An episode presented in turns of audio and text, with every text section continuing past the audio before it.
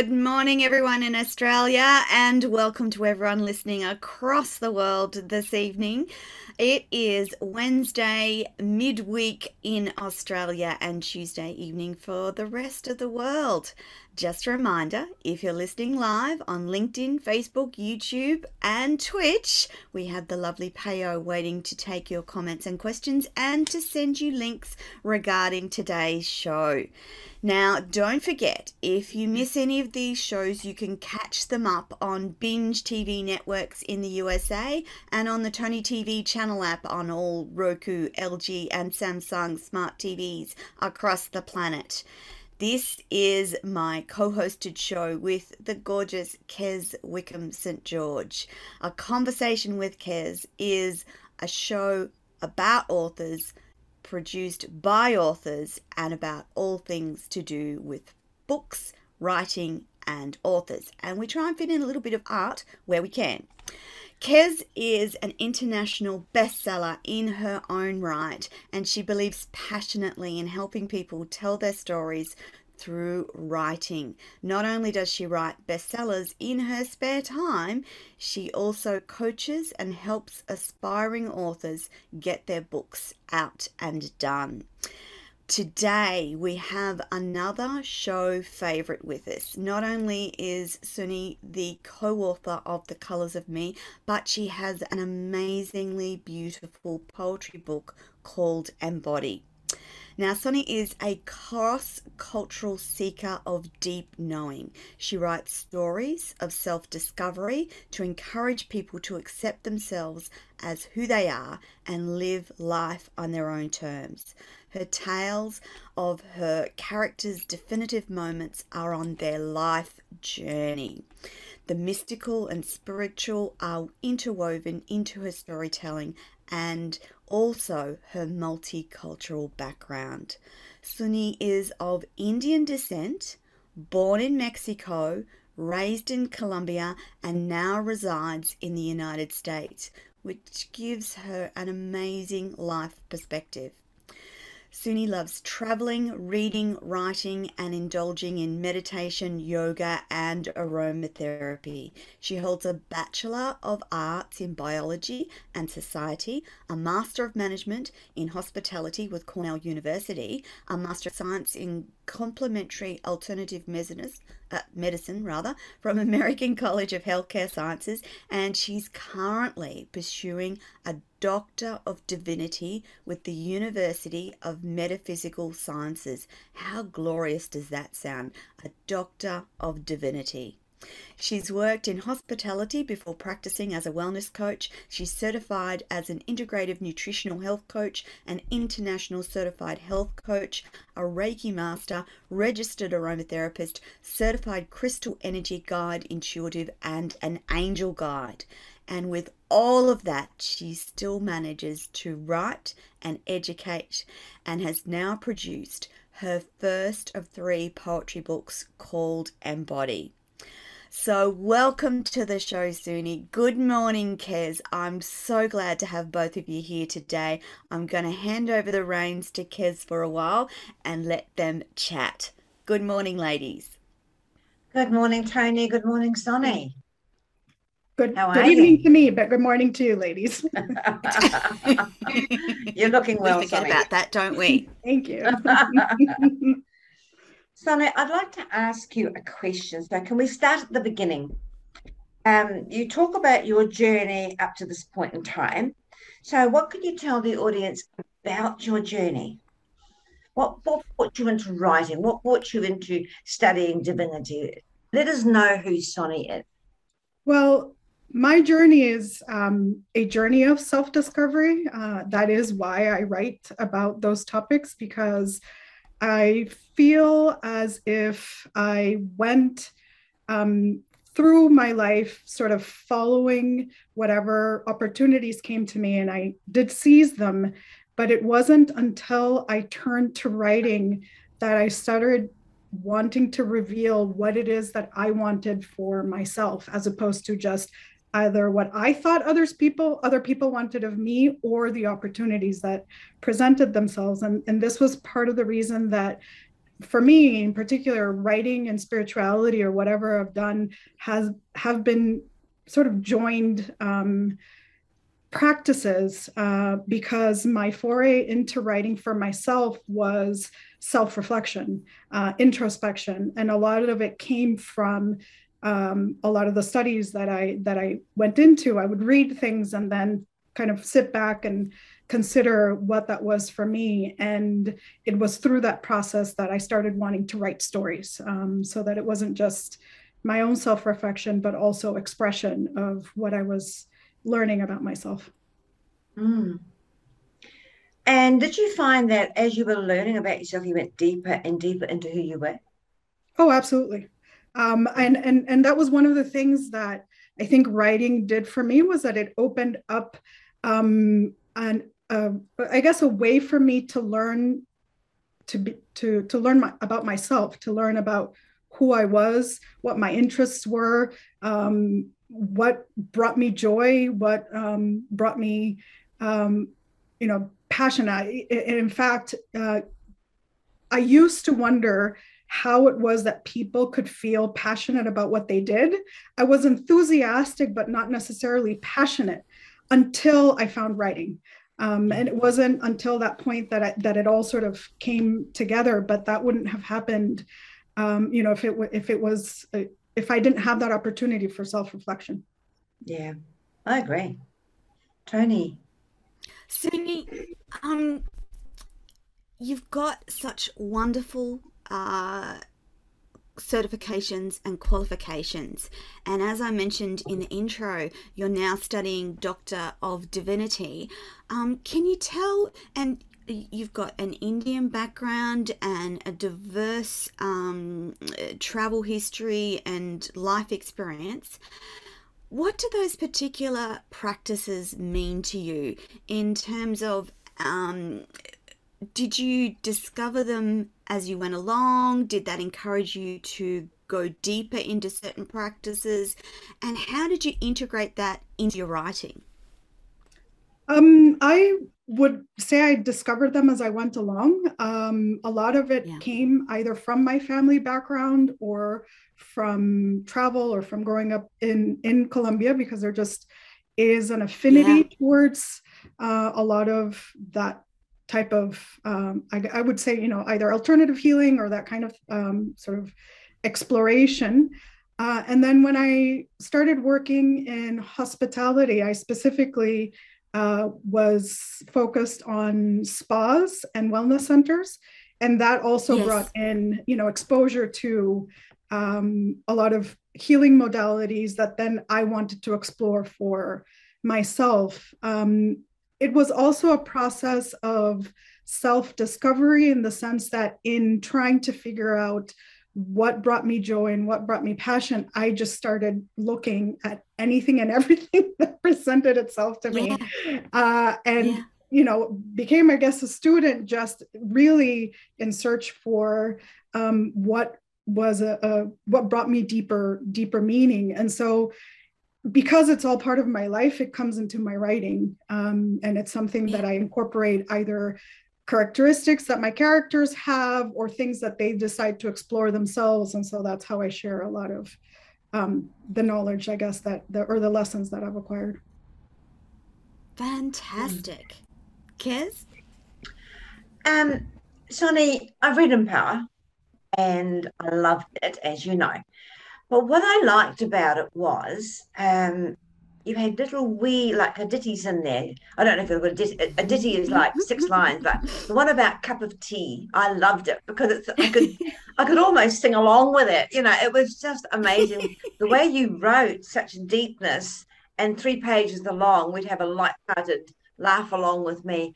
And I really saw inside Suni. So when you wrote the book, you went into your foray of poetry writing, what prompted you to write in that? Because there's 6 different genres in there. There's lighthearted, there's sad, there's fullness, there's love, there's despair.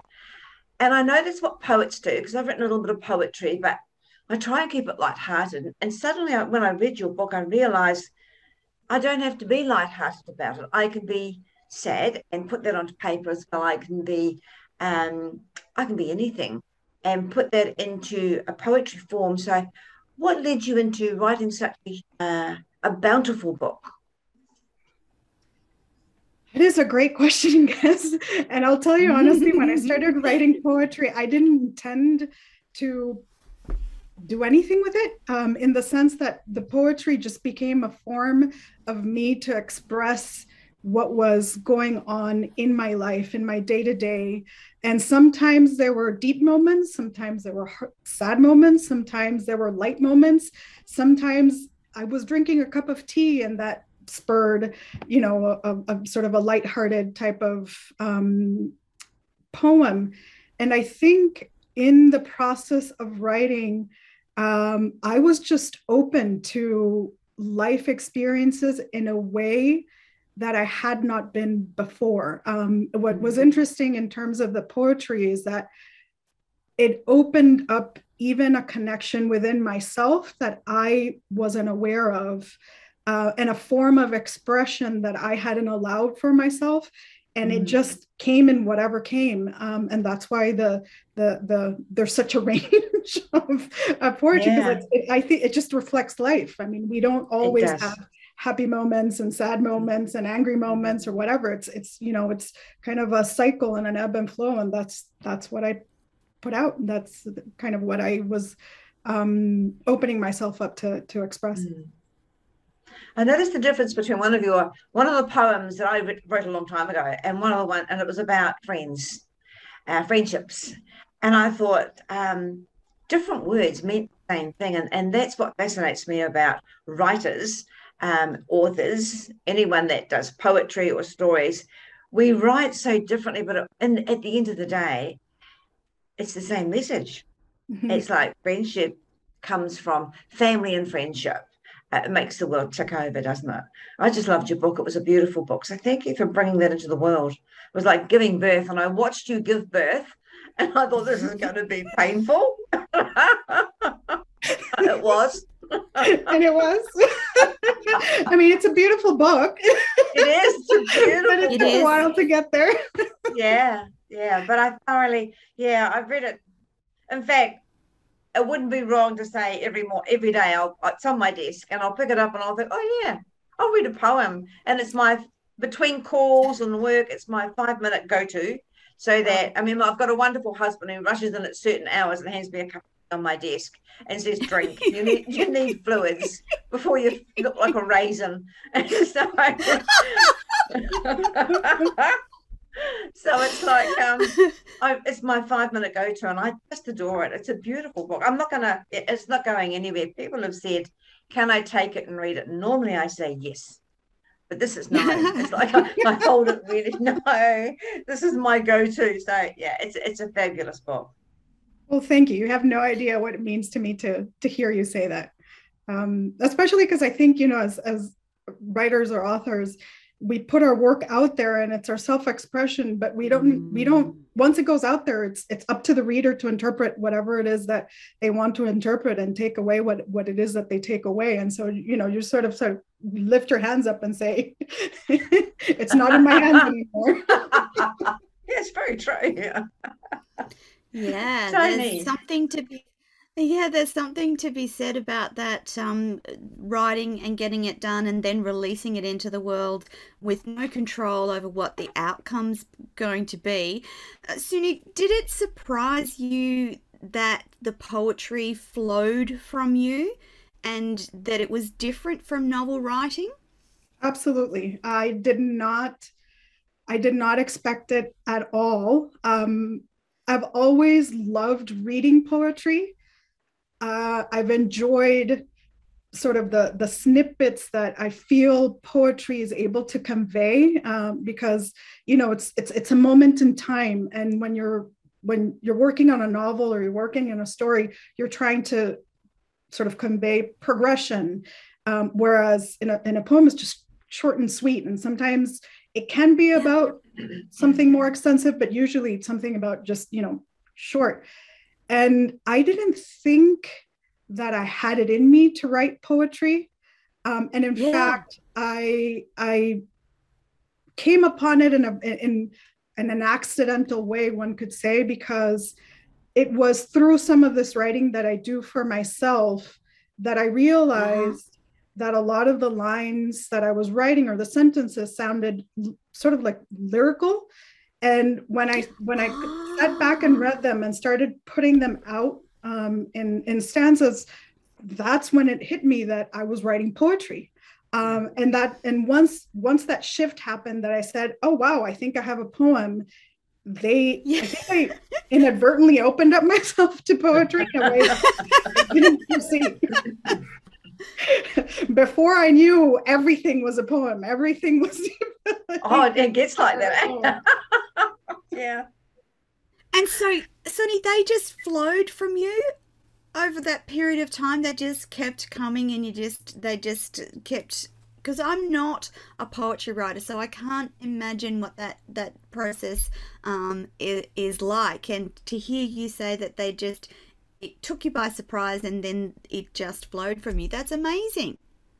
Yeah, and they just kept flowing. Poetry, unlike novel writing, I don't sit down and say, okay, I'm going to write a poem today. They just come, and they come in the most unexpected times, places.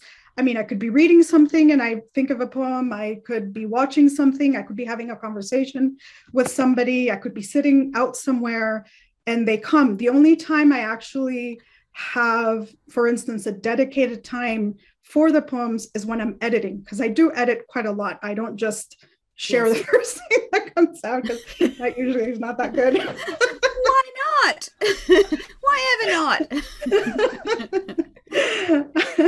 So when I do sit down and sort of edit the poems, that's when I say, okay, now I'm going to work on the poems. But when they first come, I think once I shifted my mindset into recognizing that I did have the ability to write poetry, I just allowed that kind of inspiration to happen. And so now I don't. You know, for instance, I wrote maybe 6 poems in the last 2 days, but I haven't written a single poem in 2 months prior to. Yeah, that's the way it happens. It's like we open a door. Mm-hmm. Mm. Yeah, I agree. It's like you open a door, like all of a sudden there's this influx of, whoa, what is happening? But then you're quiet for a long time, and that's okay too. Yeah.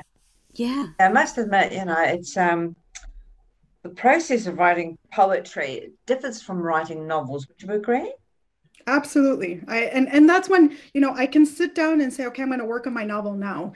And I don't have to have, not that I don't need the inspiration. Of course, I do need the inspiration, but it's just a different process. And I think with the novel writing, I mean, I do incorporate, and I think we all do incorporate our own lives into the novel. And so you're trying to think back to certain situations or certain circumstances and portray that on paper. Whereas for me, at least, the poem is what is happening in this moment right now. And so it's a different creative process. Certainly is. I found when I started writing poetry, the heart came into it a lot, you know, because I was here in Australia totally on my own. All my family lived across to New Zealand, and I found the heart coming into it big time there. And it was always the magic wishing hour in the morning, 3 o'clock in the morning. But as you said, I could be on the train going to work in town in Perth City, and it was frustrating because I had this rhyme, and it was almost in time to the wheels, you know. And it was like, you know, the old things that used to teach your kids when they got on the train. I think I can, and time to that. It was a cadence. And so, yeah, I agree with you. It happens, like when you haven't got a notebook, all hell breaks out. You know, you want to scratch it on the wall. You want to. I've got this poem. What do I do with it? I want to give birth, you know. And it's like, I always carry a notebook with me. I learned my lesson: carry a notebook and a pen, always. Because I never know when it's going to strike. And it is literally a strike. Mm-hmm. And here you are, do something with it. And you think, oh, I better write this down. Uh-oh, I've got nothing to write it down. So memo to Kez all the time. Take a notebook. Absolutely. Although I use my phone a lot for that. I mean, that's the thing that, unless I'm driving, of course I can't do it. If I'm sitting somewhere, I'll start, I may not write out the whole poem, but if the words come and I want to capture it, I'll just either write it as a note or in fact, email myself so that the next time I sit down, I at least have those words in front of me. But I also carry papers, you know, like I have a poem written by hand that just came to me that I wrote down. So yeah, it's about having something at your disposal at all times. Do you have a favorite place where you like to write poetry? Oh, do I have a favorite place?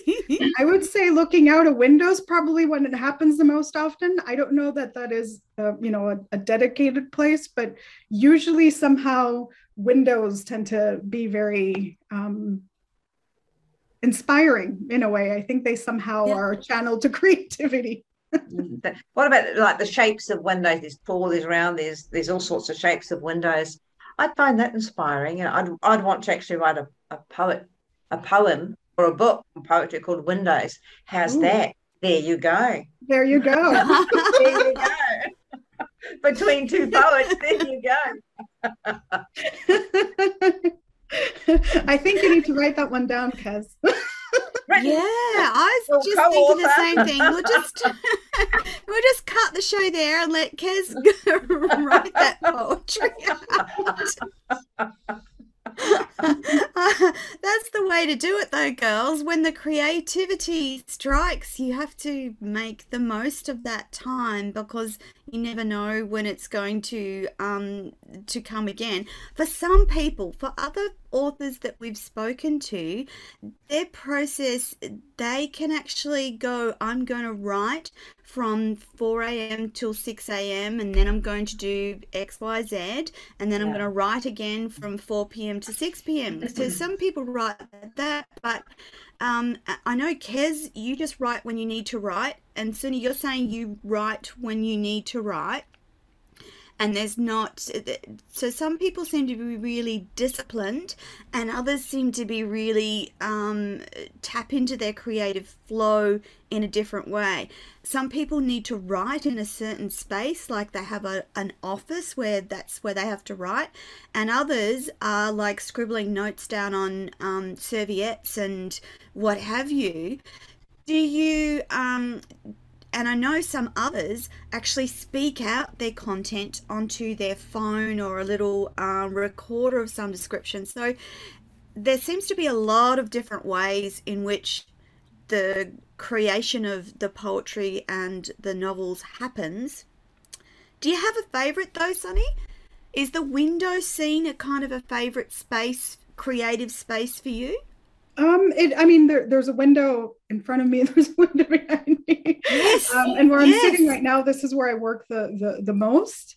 But I really don't have a particular place. I mean, I am one of those people who will be writing on a napkin or a Post-it or a piece of paper. And often for me to sit down, I will have scraps of paper that, you know, then I have to polish. I also write kind of off the seat of my pants. I don't create a story and write the story from start to finish. I sort of just see what comes out and then I start piecing it together. And so I think I am able to be more adaptable in the writing, and I also don't have specific times. I let the writing come when it comes. Although that being said, if I decide I need to sit down at 2 o'clock and start writing, I can do it.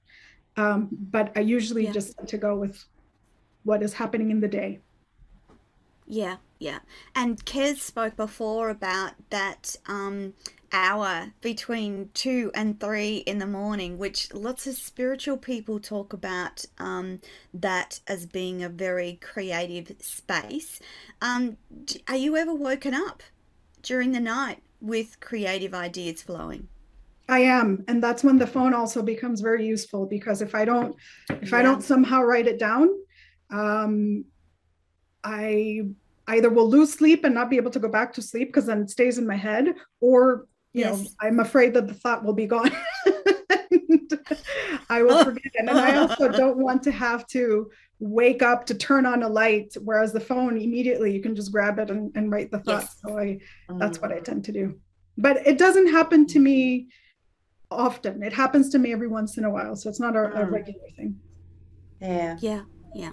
I agree. Showers are other places that it happens. Oh, a bath. A bath. Yeah. Amazing. I've never had so many soggy poems in all my life.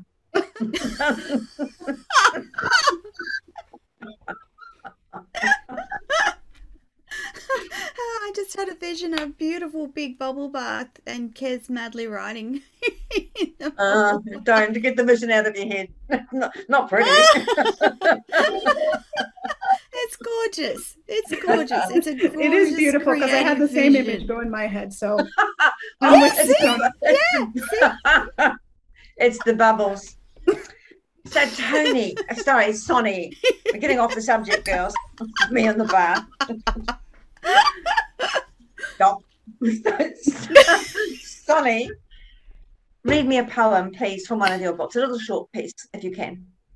Definitely. So this is one of the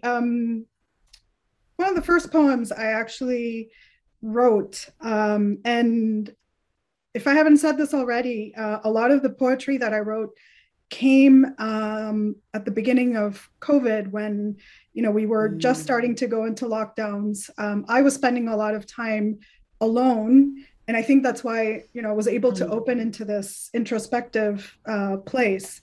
And so this one is called All Is Well.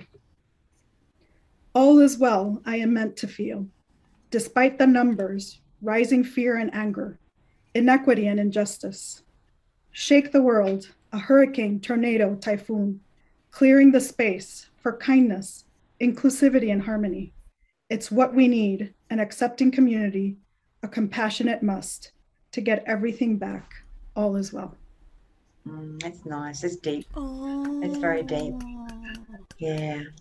Now, if you were in a poetry room, they'd be doing this, because that's really good. Yeah. If you ever seen like a poetry room, when they approve, they all click their fingers. And the first time I went to one, I thought, what are they doing? What are they doing? They were recording.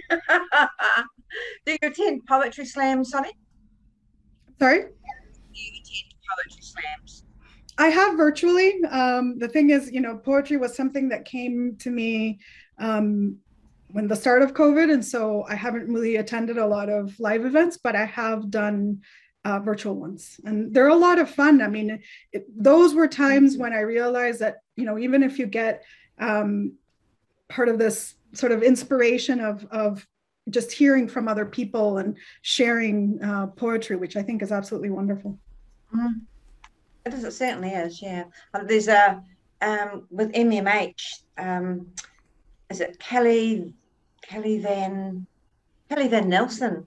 You would have you ever met Kelly? I have not met her, but I have read her poetry book.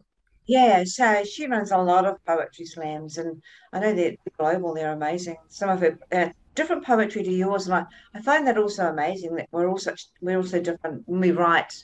We're all so different, and yet it's all one big sisterhood, really. It is. It is, and I think that's the beauty of, in fact, any form of writing, is that everything is so different, and whatever it is that you're expressing, you know, it's your experience or your view or your perspective. And it's just so beautiful to see the range of everything that becomes available. I mean, there is something for everyone out there. That's right. Yeah. Tony, you had a question.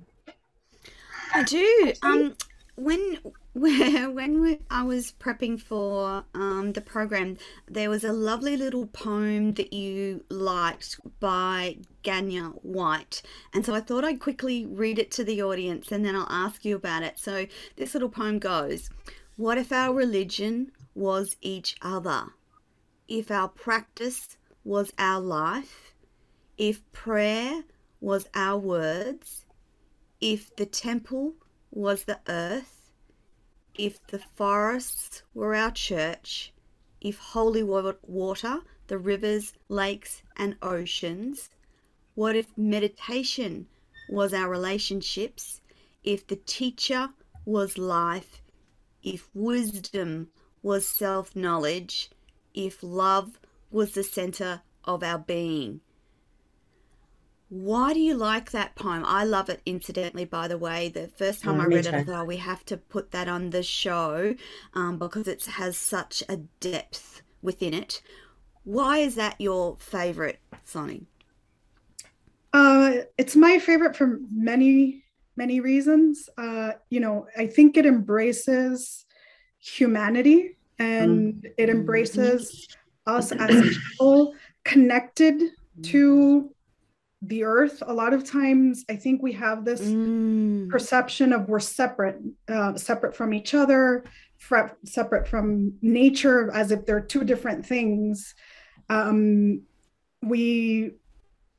sometimes seek to judge rather than see the commonality. Yeah. And so it's when I remember the first time I read the poem and I countered it, to me it felt so beautiful because I think what it's seeking to do is connect us and see that, you know, we're all the same and we have more similarities than we recognize. And we also have a reverence for where we are currently, and that's enough rather than trying to look for it outside of ourselves or elsewhere.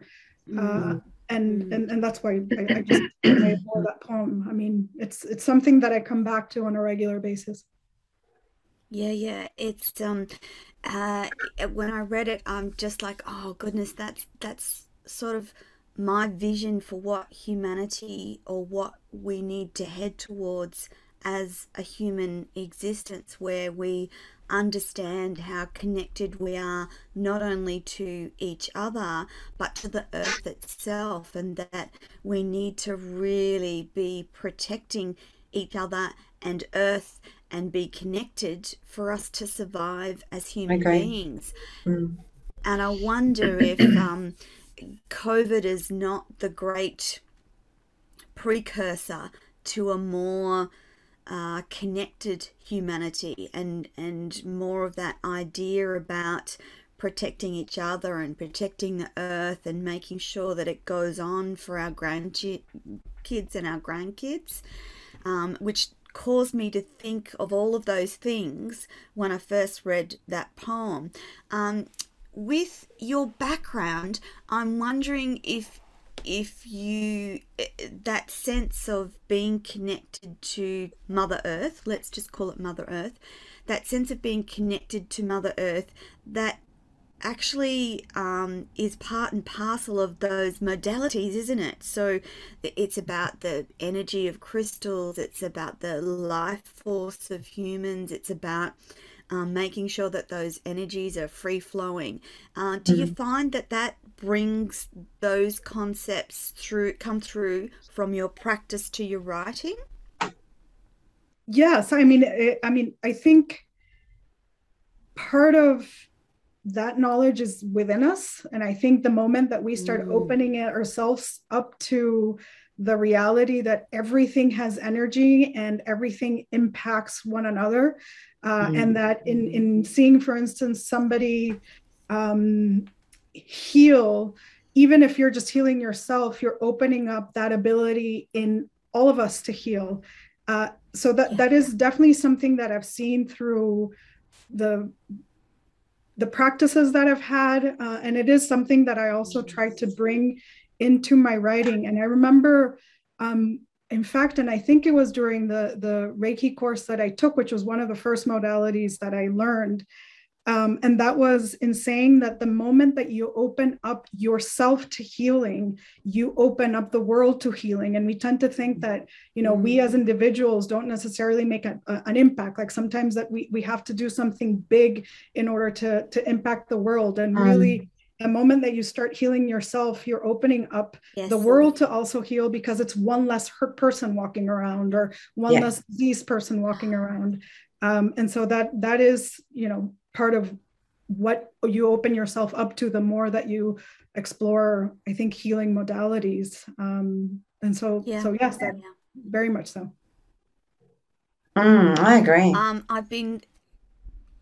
It's a wonderful subject to talk about because I've just been listening to a whole series of trauma movies and talks by Dr. Maté, Gabor Maté, about trauma and the healing of trauma, and the concept that there are so many humans that are hurt and traumatized that we actually are not starting from a clear, healed space. And we need to get back to that idea that we have the capacity to heal ourselves, that we have the wisdom and knowledge to do that, and that we need to be more focused on that healing, because once humans start to heal, and then we have that capacity to heal Mother Earth, so to speak, and to stop things like pollution and all the rest of it. And I guess that's the power of poetry and poetry writing, is some of those concepts can be very deeply entwined in your work, Suni. Yeah, definitely. And I think that's why just having an openness is so important, because, we tend to look at other people and look at the differences first, rather than have a compassionate place. And I think the more that you express compassion, whether it's through poetry or other forms of writing, hopefully that helps, bring a bigger amount of understanding, and that, we're all in this together. And in a way, we have all experienced hurt and trauma and terrible situations, and in having that ability to give people the space to heal, we help each other in that process. And yeah, I mean, you can express a lot of that through poetry and through writing. Definitely. So there's in your life, in your poetry life, you, from what I'm hearing, in your poetry life, well, it's not really a poetry life. It's a writer's life, isn't it? You can't divide the two. It's a writer's life.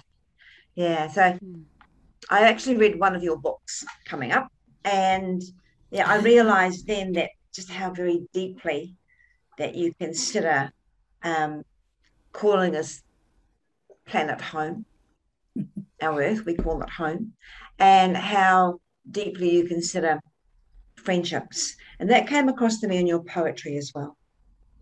Yeah, because I see, I do consider things a lot. I'm a thinker. Yes, yeah. I'm a thinker. I'm an introspector. I'm contemplative. And so I do look at, the world around me, and that includes everything. That includes nature. That includes earth. That includes family. That includes friendships. I think in particular with COVID, it provided a chance for us to not take relationships for granted. And this was something that I reflected a lot in the poetry book and Embody, because I was alone when I wrote the poems. I have since moved in with my parents, so I'm not by myself anymore. But the first 4 months, which is when a lot of the poetry came out of me, or when I wrote a lot of it. And so in being isolated, you really consider who your friends are, why they're your friends, what makes a friendship, what makes a relationship, what makes family, what doesn't. And a lot of that is reflected in what I put out. So yes, I did consider it a lot. And it is something that has stayed with me since I've written the poems. And I think, even in terms of healing and looking at other people, you really consider what makes a person be joyous, or what makes a person be who they are. And that is something that I also try to bring about in the poem. There was a couple of poems there. I haven't got the book in front of me at the moment, but a couple of poems there that showed absolute respect for your friendships and your family, because they were written with great respect, and anyone that doesn't write would not, I don't think they'd pick it up. But anyone that is a writer in any form, even if you're a writer with the government, even if you're a scribe with the government, the respect was there. And I really appreciated reading it, because it unfolded. I know that the word that you called the book wasn't unfoldable. I felt like it was unfolding me in caring and sharing, and I appreciate it. Thank you. Well, thank you for saying that. And if I may, I actually have a poem that I wrote that was in terms of connections. Ironically, the title of the poem is called Journey to Self-Love, but it actually encompasses a lot of what we've been discussing. It's sort of a self-reflection. It's a look at how connections and people are there for you at certain points when you need them, and how, you know, we're part of this earth. So if you allow me, I'll just read it real quick. Yeah. It's called Journey to Self-Love. Through every bump, burn and scratch, wrinkle and pimple, stretching near and far, I have been with you. In every curl, whisk and fizz, blimp and dimple, crowning me into oblivion, I have been with you. Every time I was left waiting, withdrawn and taunted, not wanting to be put down, let down, I have been with you. Through every trip and discovery, connection and relation, a forced journey of awakening, I have been with you. Everything I have for me and from me, the life I have lived, I have been with you. Every time I stand up to be myself and who I am, all the love around me, I have been with you. Oh, that's deep. Oh, that's lovely. That's beautiful. Just beautiful. Suni, do you think that this whole pandemic, I feel, is as terrible as it's been and as traumatic as it has been for many people, I actually feel like it's something that we needed to have. It's almost like humanity was forced to sit with ourselves, to accept something that has caused great change across the planet. And I actually feel like it's been a time for people to be introspective, to look at where they are in life and examine what's important.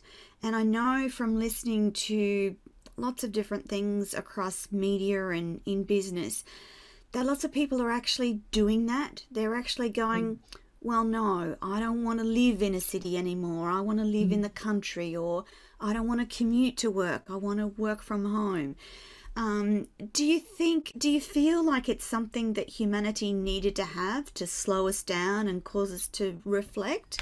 Because there's lots of amazing art, music, writings, poetry coming out of this time, as I believe there will be great innovation and technology as well. What do you think, Suni? I agree with you. I think... Sorry. You go. I was going to ask you first and then ask Kez for her opinion as well.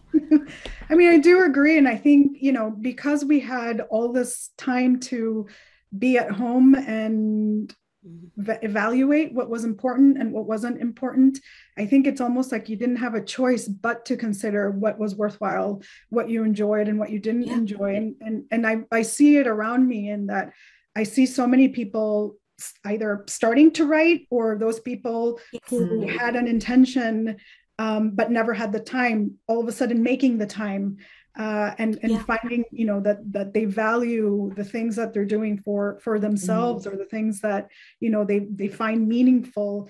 And it's interesting, at least in the city where I live, you know, you see a lot of help wanted signs, and there's a lot of advertisements for work, and there doesn't seem to be people who want to take them. But I think it's because people are now saying, is that really what I want to do? Or is there something better that I can do for myself, or something that will be more fulfilling rather than, you know, just a job to pay the bills. So I do feel that that's something that is being shared by us as a whole.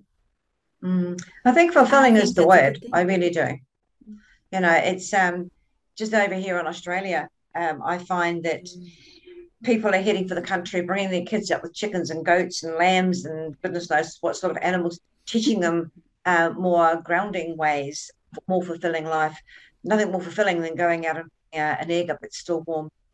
or feeding the animals in the morning. And Tony, you would know more about that than me. I've got a big garden out the back. I actually go and talk to my animal, to my plants, not my animals. But, it's a crazy lady in the neighborhood, talks to her plants. But, you know, I do agree that fulfilling is the actual connection word here. Just watching how, and making ourselves more global than, you know, we're working from home, so we're shut in a room, so we don't see what's going on outside. And I've seen the change in my neighbors and their children. I've seen when the lockdown was on, I had this massive 3-car driveway. So I invited the children to come into the driveway and draw. I supplied the chalk, so I would stay in the window inside and wave to them while they drew me pictures. It was a way of still keeping that connection up. So fulfilling for me, I don't have my grandchildren here in Australia, so it was fulfilling for me. And I found a lot of other people were sharing their plants, sharing their food, dropping it off at the doorway, sharing their toilet paper, even dropping it off at the doorway. I was being asked questions because my husband and I were looked upon as the senior ones in a very young neighborhood, and that made me think outside the box. They really care. They really do care. Because before it was, hi, how you going? And into the car and off. And we were all to blame. There was no fulfilling our role as it used to be once, when we all had nanas and granddads, cousins, and that we used to go to their place and celebrate together. Yeah. And that's been lost over the years. We just go on Zoom now and say, Merry Christmas, how you going? See you later.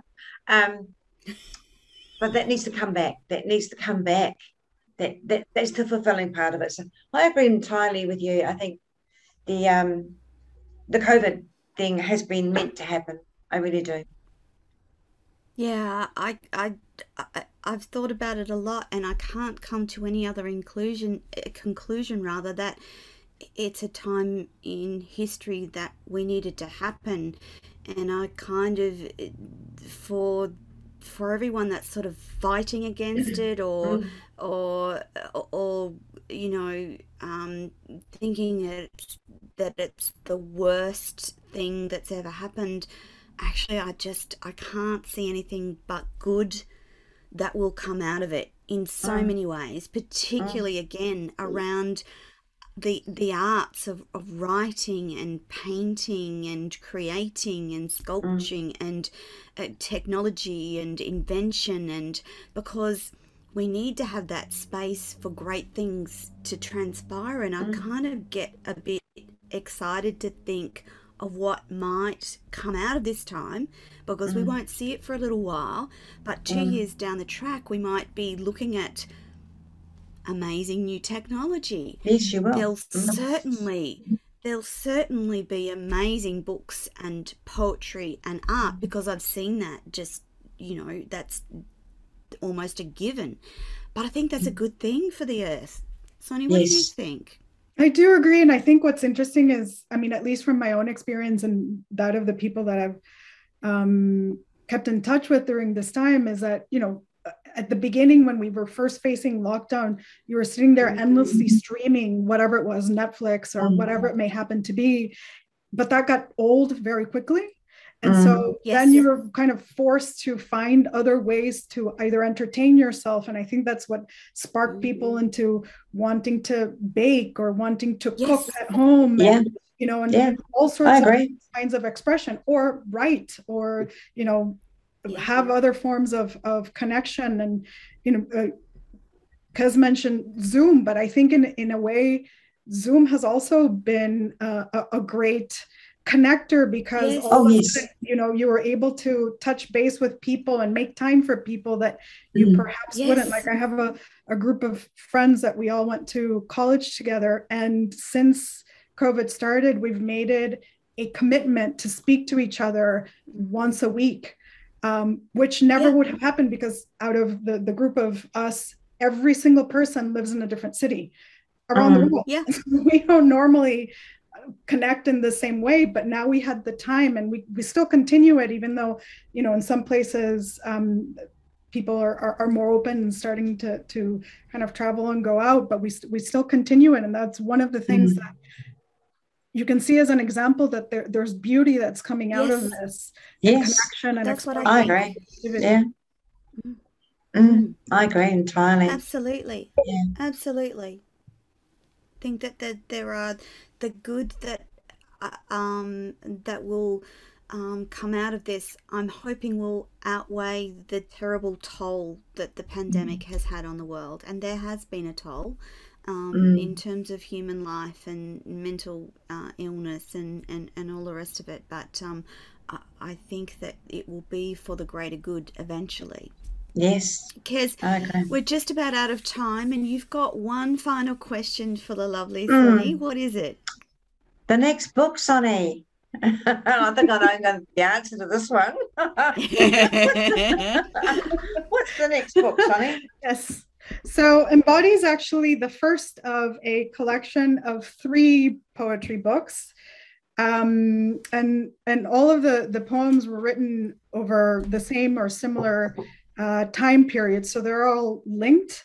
This book, this collection Embody, was about sort of coming to terms with what was happening and really an expression of what was happening within.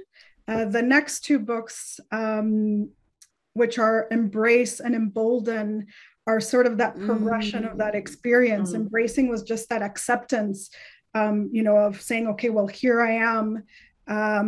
This is the reality, or this is the new reality. And Embolden is more of how to have that help move us forward, or help, in my perspective and what was happening, help kind of the process forward. And so those 2 books should be coming out soon. I don't have dates yet, but they're in the works. It's fabulous. Yeah, can't wait for them. It's just beautiful. Congratulations. Well, lovely book. And you came to be a bestseller? I did, surprisingly so. Woo-hoo. I reached #1 in women's poetry in Amazon Australia in the first week, which was incredible. Of course. I had no idea that was going to happen, but so excited for that. Yes. Amazing. Fantastic. What happens. Yeah, it's amazing. And well done. Now, congratulations. Thank you. Congratulations. I'm really glad that people are reading and embracing poetry, particularly yours, Suni. It's just really, really wonderful. Just a quick mention that for those of you listening live, we have all of Suni's links that will go into the chat box. But, Suni, can you tell us, please, the best place to get your first poetry book, Embody? Well, I have links to where you can find them. Right now, they're only on Kindle.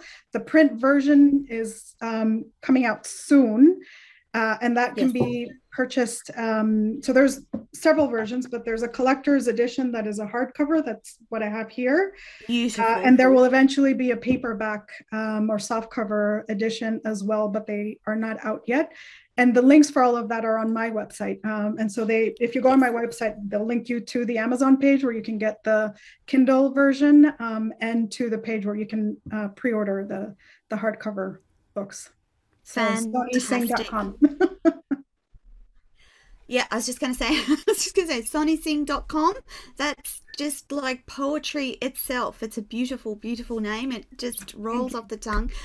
Lovely ladies, we are just about out of time. Suni, thank you so much for sharing with us again. Thank you for conversation with Kez. It's just beautiful to have you to talk about poetry, which it doesn't get a lot of airplay, and I'm so glad that we get to talk to you about it today. Kez, thank you for co-hosting a conversation Kez with me again this week.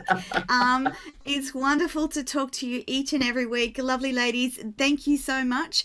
That's the show for this week. We will be back next week with another conversation with Kez and my co-host Kez Wickham St. George. George. Don't forget to jump on to sonnysingh.com and find the links to her amazing poetry books. And Kez Wickham St. George also has her links to all her books, and she has the third in her series coming out very soon, which we'll talk about a little bit later. Lovely ladies, thank you so much for today. That's our lot for this week. Bye for now. Bye. Bye.